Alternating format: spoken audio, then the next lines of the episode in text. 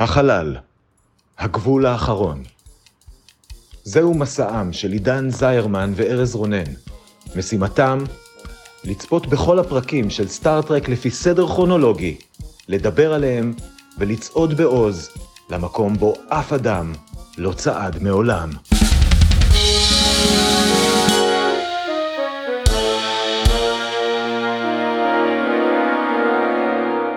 שלום, אני ארז רונן. ואני עידן זרמן. והיום אנחנו לא הולכים לדבר על אף פרק של סטאר טרק, כי אנחנו הולכים לדבר על עונה שלמה.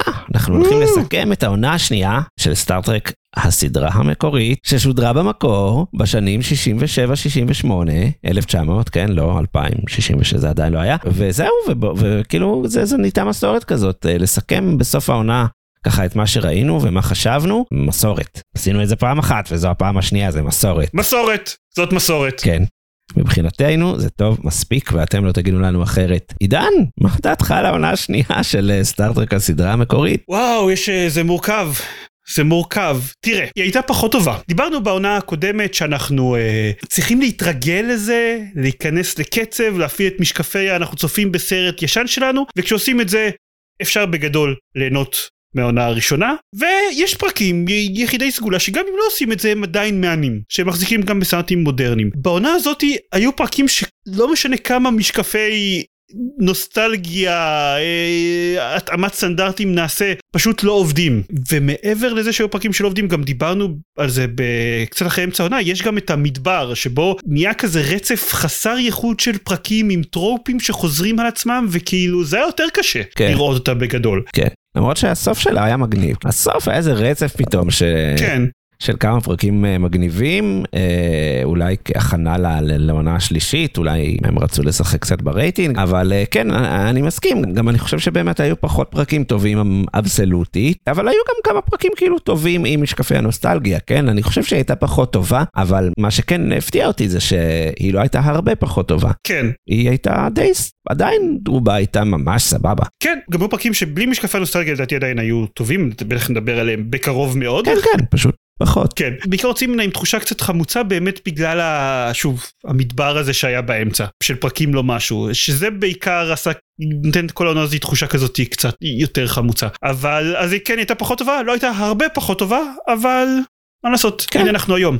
מה שמעניין אבל, חוץ מהאיכות הכללית, זה השיפט שלנו בנושאים שאנחנו מדברים עליהם. חלק מבחירה, אנחנו הזכרנו את זה קצת בפרקים, אבל כדאי להגיד מפורשות, איפשהו באמצע העונה הזאת אנחנו לקחנו החלטה עריכתית לדבר פחות על סקסיזם. נכון. ולא כי זה נעלם, אלא פשוט רצינו קצת פחות לחזור על עצמנו, כי זה עדיין מאוד... כן, כבר אין דברים חדשים להגיד בנושא, אז אין מה... כן, זה מאוד מאוד נוכח שם. ומצד שני היו דברים שפשוט קרו פחות בעונה הזאת. אחד מהדברים, אני עשיתי ספירה, אחרי שעשינו את זה בעונה הקודמת, אז בתור קוריוז, אז החלטתי גם בסיכום העונה הזאת לעשות. טוב, בכל זאת מסורת. מסורת כן. לא שוברים, עידן. בהחלט, כן. אז הוספתי כמה קטגוריות, חלק מהם בגלל שהם באמת התווספו בעונה הזאת, חלק הלכתי לספור מחש לעונה ראשונה, אז אני אגיד לך ותגיד מה דעתך, אוקיי? כן. קירק עושה את הטייביריוס. אנחנו מאוד מאוד התלבטתי, כי בעונה הראשונה אנחנו ספרנו כל פעם שהוא משמיד מחשב, ספרנו לטובת תוספת טייביריוס, מאוד התלבטתי באמת איפה לשים את זה, אבל אם אני באמת סופר ככה, קירק משמיד מחשבים, לא בהכרח קירק משמיד מחשבים על ידי דיבורים, שבזה הוא הכי טוב, אז אנחנו כמו בעונה הראשונה. בעונה הראשונה היו 4 פרקים כאלה, בעונה השנייה יש 4 פרקים כאלה. יפה, תיקו. כן, כאן לא השתנה, קירק עדיין שונא מחשבים ורובוטים ומשמיד אותם במגוון הזדמנויות. מגניב. קירק נתקל בחייזרים אלוהים פחות. וואלה. בעונה הראשונה היו לנו לא פחות מ7 פרקים כאלה, בעונה הזאת היו לנו בסך הכל 4 פרקים. שבהם הוא נתקל באיזה חייזרים עם כוחות אלוהים. מרגיש כמו יותר, אבל מגניב. פרקי סליידרס, פרקים שהם כמו כדור הארץ, אבל אנחנו, בעונה הקודמת היו לנו בסך הכל 2 כאלה, בעונה הזאת היו לנו 4 כאלה. נייס. שזה גם חלק מזה נראה לי מתוך חיסכון בתקציב, דיברנו על זה כמה הזדמנות בטוב. טוב, בואו נעשה פרק שבו ניקח איזה תחפושות שלא נמצא בארגזים האלה ונשתמש בהם, ובחלק מהמקרים זה היה ממש מפתיע, כן, אנחנו עדיין זוכרים את אומגה קלורי, שהגיע משום מקום בתור פרק סליידרס, והטרופים החדשים של העונה הזאת. קירק מפתח חייזרית. בעונה הקודמת זה לא היה קורה כל כך, אמנם היו לו כל מיני התגפויות עם נשים בכל מיני הזדמנות, אבל ממש לפתות חייזרית שמעולם לא פגשה בני אדם, זה קרה בעונה הזאת פעמיים, בעונה הראשונה זה לא קרה בכלל. ואני חושב שזאת הבעיה המרכזית שלי עם העונה הזאת, הוספתי קטגוריה של קירק נתקל בכוח מרושע שאין ברירה אלא להשמיד. ואני רציתי לציין זה במפורש, כי זה הדבר שבעיניי הוא מאוד הכי אנטיתזה לסטאר טרק. כאילו בעונה הראשונה היה את Operation Annihilate, עם הטפילים האלה, וזהו. אפילו את כאן הם לא הרגו, אוקיי? ובעונה הזאת היו לא פחות מ5 פרקים שבהם הם נתקלו בעננת גז מרושעת, המניפסטיישן של ג'ק המרטש, ווטבר, משהו שבברור אין שום ברירה אלא להשמיד את הדבר הזה. וזה מפריע לי.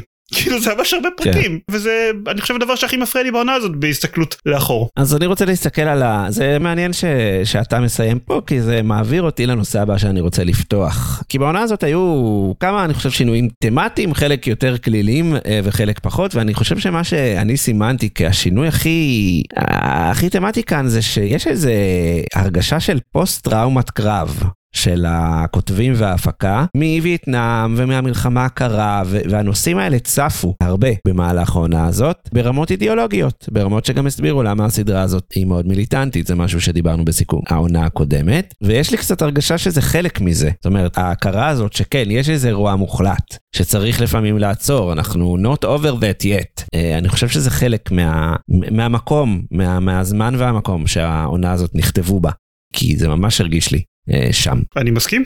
כן, נראה לי זה חלק מעניין. כן. עוד דברים שכתבתי, אז אתה הזכרת את זה, שזה הפך לטרופ, אבל קירק הרבה יותר וומנייזר, וזה גם זה בניגוד למה שאמרתי בסוף העונה הקודמת. בסוף העונה הקודמת אמרתי, ציפיתי לפגוש את קירק הוומנייזר, כי ככה התרבות הפופולרית מציגה אותו. התרבות הפופולרית היום מציגה אותו, ובעונה הראשונה הוא לא היה כזה. העונה הוא לחלוטין, כמו שאתה אומר, אם יש חייזרית שנראית אנושית ויש לה מחשוף, קירק כנראה בשלב מסוים יעשה עליה את המוב, או שהיא תזרוק את עצמה לרגליו, אחד מהשניים, הכל עובד, זה נהיה חלק בלתי נפרד כבר מהדמות, ובאופן כללי קירק הפך לקריקטורה קצת, אני חושב שזה באמת רואים שעלה לוויליאם שטנר באיזשהו שלב, זאת אומרת הוא התחיל לשחק עם האובר רצינות הזאת, שגם לא הייתה בעונה הראשונה, בעונה הראשונה הוא היה כזה פרה חמוד, הוא היה כזה זנבלן כזה, הלך עם החזה למעלה, היה גבר חמוד ונאה וחמוד, ועכשיו הוא באמת הפך לקריקטורה קצת, וזה נהיה לפעמים too much. שזה חבל, כי כשהוא כן מנסה להיות קומי, אז וויליאם שטנר עושה את זה סבבה, לפעמים ביחד עם החזה המנופח של קירק והחשיבות העצמית המופרזת, בדטראבל ובצ'יבל דיברנו על זה שהוא מאוד מאוד דוש מבחינת ההתנהגות שלו, אבל בכל זאת שחקן קומי מאוד טוב, אבל רוב הזמן זה לא ככה, רוב הזמן, בגדול היו בעונה הזאת יותר פרקים מצחיקים, יותר פרקים גופי או פול און קומדיה, אבל עדיין רוב הזמן קירק הוא לא דמות קומית. נכון. וכן, זה כבר דברים שלא פחות ראינו, אבל אתה במהלך עונה, אז בטריוויה, אז שמענו שזה גם העונה הבאה, כנראה באמת עלה לשחקנים, והם נהיו בלתי נסבלים, וכל חוויית ההפקה שלה כנראה הייתה לא נעימה. קסם הטלוויזיה. והסכסוכים בין המפיקים, ג'ין קון וג'ין רודנברי, מאוד היו דומיננטים בעונה הזאת. ואז באמת קסם הטלוויזיה, שעדיין הם הצליחו ליצור בכל הכאוס הזה, מוצר טלוויזיוני שמן הסתם לזמנו היה ראוי מאוד, ויש בפרקים כמו שאמרנו שעדיין עובדים, גם היום. אז כן, מגניב. רציתי לשאול אם לך יש עוד מחשבות על העונה. עוד משהו אחד קטן, דיברנו מבחינת על קירק, אני חושב על ספוק מקוי אין כל כך מה לדבר יותר מדי, סקוטי ממשיך להיות אדיר חוץ מכשהוא לא, בכמה מקרים בעונה הזאת, אבל כשהוא כן עדיין סקוטי, אבל ראוי לציין שבין השאר העונה הזאת יוסיפה לנו את דמותו של צ'קוב, נכון, שהיה יותר נוכח בתחילת העונה ביחס לפרקים המאוחרים שלה, אבל הוא מאוד חמוד, אני מאוד אוהב את צ'קוב. כן? נכון, הוא חמוד. צ'קוב וסולו הם בהחלט החמודים של הגשר. כן, ספוק ומקוי ואוהורה במובן כזה או אחר, לא התפתחו. לא כל כך התפתחו העונה. כן. אז אין הרבה מה לדבר עליהם. מגניב.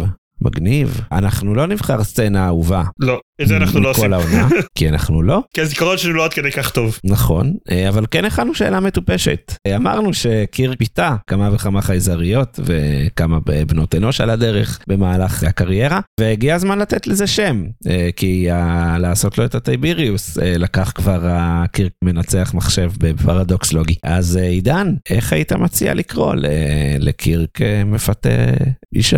אני חושב שאם עושה לו את הטייבריוס תפוס, אז יש רק אופציה אחת בעצם, שאנחנו יכולים להשתמש בה. כן. עושה לה את השטנר. אני החלטתי להיות יותר גס, כי אני אדם גס, וקרקרק אותה. איך הוא קרקרק אותה, כן, כזה, כן, ממש כזה, הלכתי לשם. אוקיי, אז כמו באנטרפרייז, יש לנו את היכולת לנוע בזמן, ומדי כמה פרקים אנחנו נזכרים בה, אז חזרנו עכשיו לעבר, ופתחנו סקר בקבוצה שלנו, עם שתי האפשרויות האלה, ושנתחיל להקליט את עונה 3. טכנולוגיית הזמן תאפשר לנו לדעת מה נבחר, ולהשתמש באופציה הזאת. כל הכבוד לזמן. בואו נכתיר את הפרקים המצטיינים של העונה. וואו. טופ 3. כן. החביב עליי. הטופ 3 שלנו. כאמור, אנחנו כל עונה מאפצים אותו מחדש, אז שלוש פרקים המצטיינים של העונה השנייה. המקום השלישי חולק, אותו פרק גם אצלך וגם אצלי, ג'רני טו בבל, הפרק שהציג לנו את ההורים של ספוק, ושאני חושב הציג לנו את סטאר טרק, את האנטרפרייז, ככזה מקום חי, עם הרבה חייזרים ואינטריגות, ואני עדיין זוכר אותו מאוד לטובה. כן, גם אני. כן. ופרק שסובב סביב דיפלומטיה, זה גם נחמד, למרות שקירק עדיין גיבור שמפוצץ חיילית אויב בסוף. זה קונטרה נחמדה להרבה מהפרקים, במהלך השתיונות האלה. נכון. וכן, פרק משובח. נכון. במקום השני, דרכנו נפרדות. אתה אהבת את The Ultimate Computer. כן. פרק מאוחר יחסית. כן, פרק הטייביריוס האולטימטיבי. נכון. המחשב האולטימטיבי. כן, באמת, השתיק של קירק מדבר מחשב למוות, זה באמת משהו שקרה הרבה, אבל לא חושב שבאיזשהו מקום עשו את זה עם סושיאל קומנטרי שכל כך פוגע גם ב-60s וגם היום, שעובד כל כך טוב. אז כן. זה פרק שמאוד הרשים אותי מהבחינה הזאת. אני במקום השני שלי, הפרק The Doomsday Machine. הפרק בו פלוס ענקי מאיים להשמיד את העולם, והאנטרפרייז קירק חובר לקפטן קצת משוגע שרודף אחרי הפלוס הזה כדי להשמיד אותו, וזה סוג של מובי דיק, וזה הפרק מאוד מאוד טוב. זה מאוד הפתיע אותנו, כמה שהפרק הזה היו רבדים. כן. כן, הוא היה, הכל בו היה יופי של פרק. אז אצלי הוא במקום השני. ואצלי הוא במקום הראשון. כן, ואצלך הוא במקום הראשון. אתה ממש אהבת אותו, אבל האמת שאני מבין למה. אצלי במקום הראשון, מירור מירור. הפרק השני או השלישי בעונה, והפרק שמציג את המירור יוניברס, את קירק הרשע ואת ספוק הרשע, ואת הקונבנציה הזאת, שאם אתה רשע אז יש לך זקן צרפתי. אני לא יודע אם, אולי גם בדיעבד הייתי מחליף, והייתי שם אותו נניח מקום שני, ולא כזה קריטי לי, אבל עדיין אני חושב שזה רעיון וביצוע מגניבים נורא. זה כאילו אחד הדברים היותר מגניבים שסטאר טרק המקורית עשו. המירור יוניברס, והפרק הזה היה עשוי טוב, ולגמרי עבד, והיה גם קצת מצחיק, והיה מגניב, ממש ממש נהניתי ממנו. אני מסכים איתך שזה היה ממש מגניב, בוא נקווה שהם לא הולכים למשוך את השתיק הזה יותר מדי בהמשך. כן, בוא נקווה שהם יודעים לפרוש בסי, ובוא גם נזרוק ביצים אינטרגלקטיות. על הפרק הגרוע של העונה, בוז. עידן, מהו הפרק הגרוע ביותר בעונה לדעתך?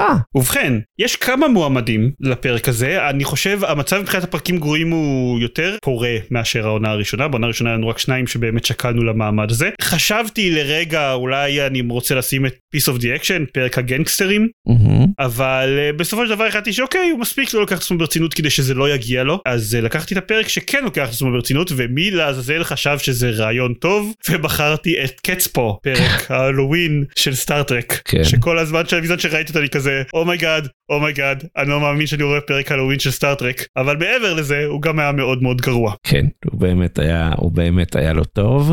אני יכול להיות ש-Piece of the Action יכול להיות, הוא היה קשה מנסוע, פרק גנגסטרים, כן, כנראה שכן, זה או זה או הפרק על ג'ק המרטש, כי כאילו הפרק על ג'ק המרטש הוא היה נורא מצחיק, אז קשה לי לתת לו את הפרק הכי גרוע, אבל הוא גם היה הכי פוגעני אני חושב.